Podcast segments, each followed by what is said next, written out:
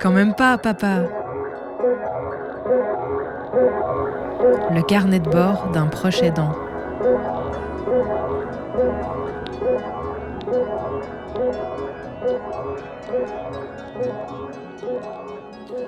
Avec l'été qui s'installe et malgré les actualités qui peuvent euh, donner envie de penser un peu à autre chose, une partie d'entre nous et des discussions euh, qu'on aura tourneront autour de la question des vacances. Il y a plein de manières de considérer ça, mais souvent, euh, un élément qui revient, c'est l'idée de changer le lieu, de changer d'environnement.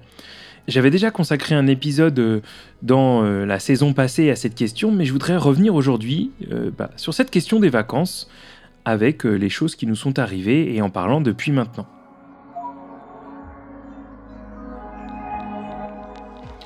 Alors c'est vrai, pour beaucoup, les vacances, c'est un moyen de s'évader du quotidien.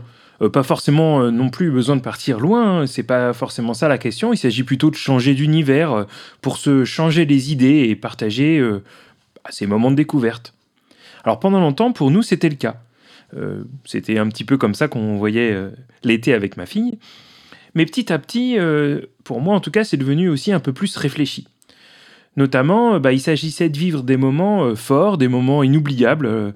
Euh, par exemple, ben, on a consacré un été à la visite de château, on s'est amusé à faire du camping en itinérance, on a pris le bateau, on est allé à Londres, à Barcelone voir la famille, on est allé en Corse, voilà, plein de choses comme ça.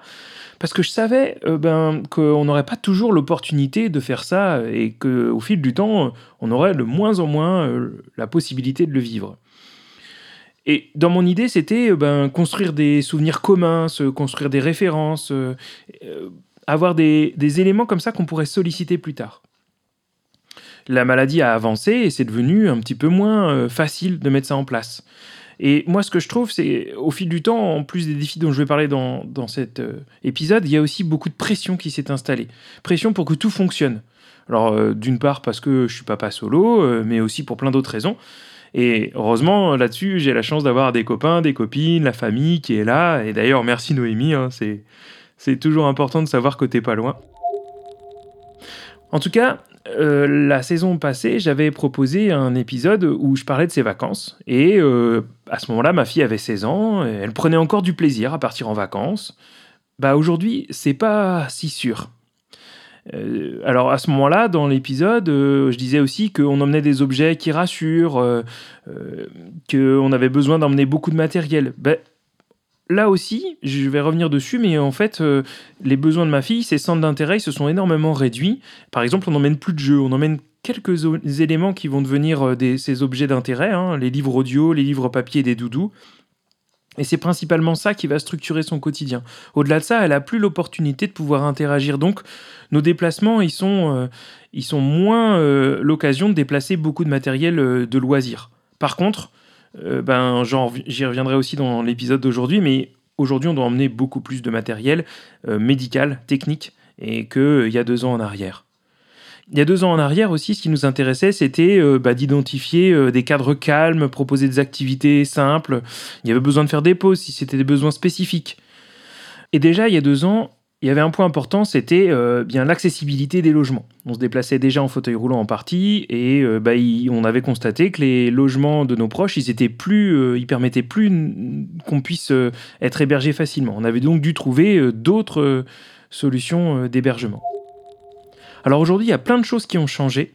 Et si euh, déjà à l'époque on pouvait dire que nos besoins étaient importants et que les défis associés aux vacances étaient grands, eh bien aujourd'hui, euh, comme vous allez le constater, ça s'est encore amplifié.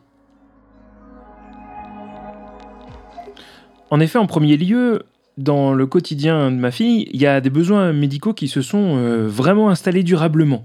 Des besoins accrus, quotidiens, rythmant la journée, mais aussi des urgences sanitaires qui peuvent s'installer bien plus durablement une crise d'épilepsie, une crise d'angoisse, euh, ça bascule euh, le moment dans quelque chose de très compliqué où on peut plus rien faire d'autre.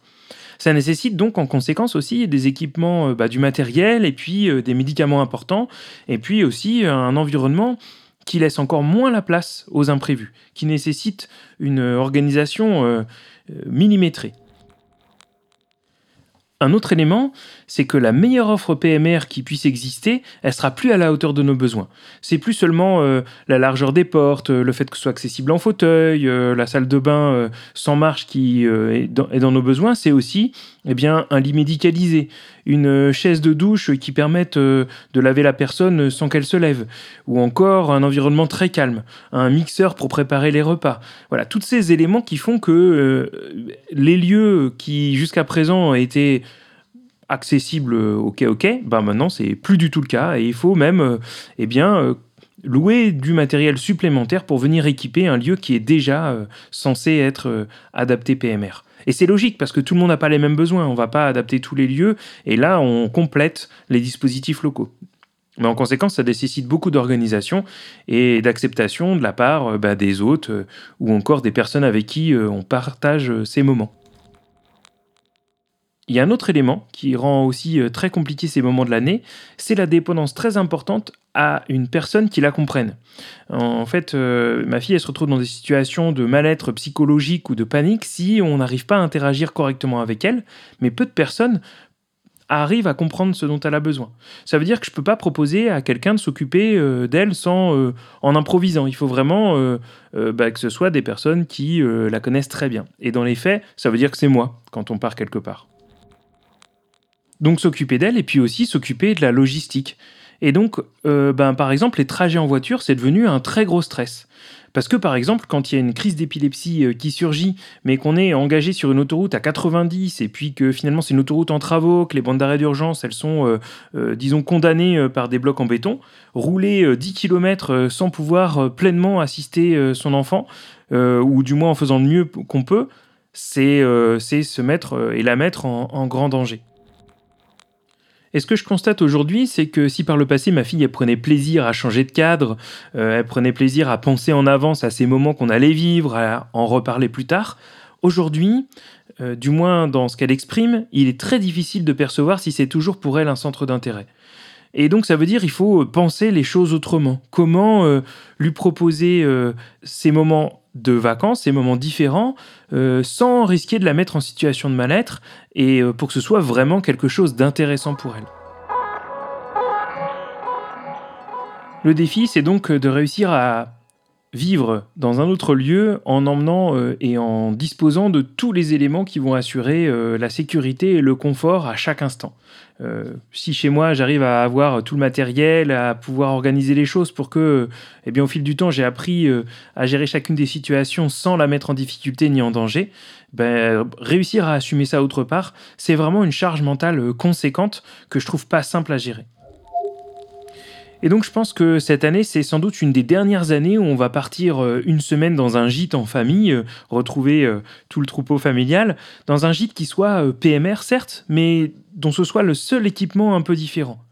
On va retrouver la famille, ce sera du bonheur, mais il y aura aussi du bruit. Et j'avoue que ben, j'y réfléchis, je ne sais pas comment ça va se passer encore.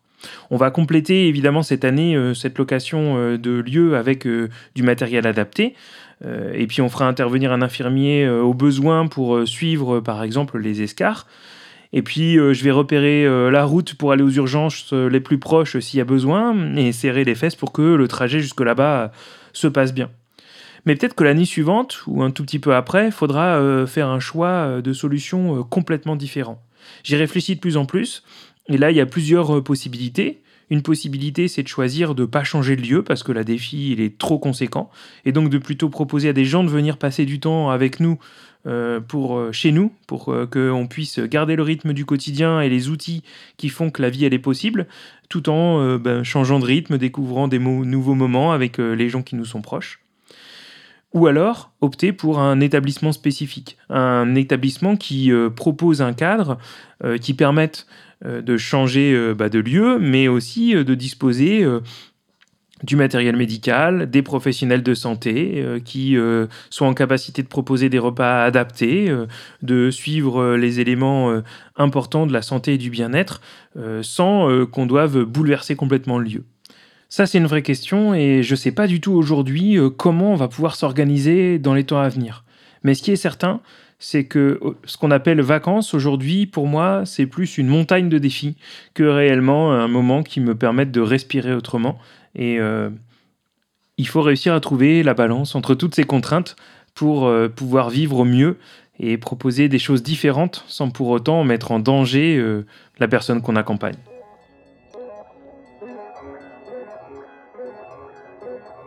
Voilà, sur ce, bien, je vous souhaite un bon été et euh, je vous remercie d'avoir pris le temps d'écouter ce podcast qui est pour moi un outil de réflexion et un outil pour assurer une partie de ma santé mentale. J'espère qu'en tant qu'auditeur et auditrice, vous y trouvez votre compte et que ça peut être un moyen de faire comprendre les défis qu'on rencontre quand on accompagne une personne avec une maladie génétique dégénérative.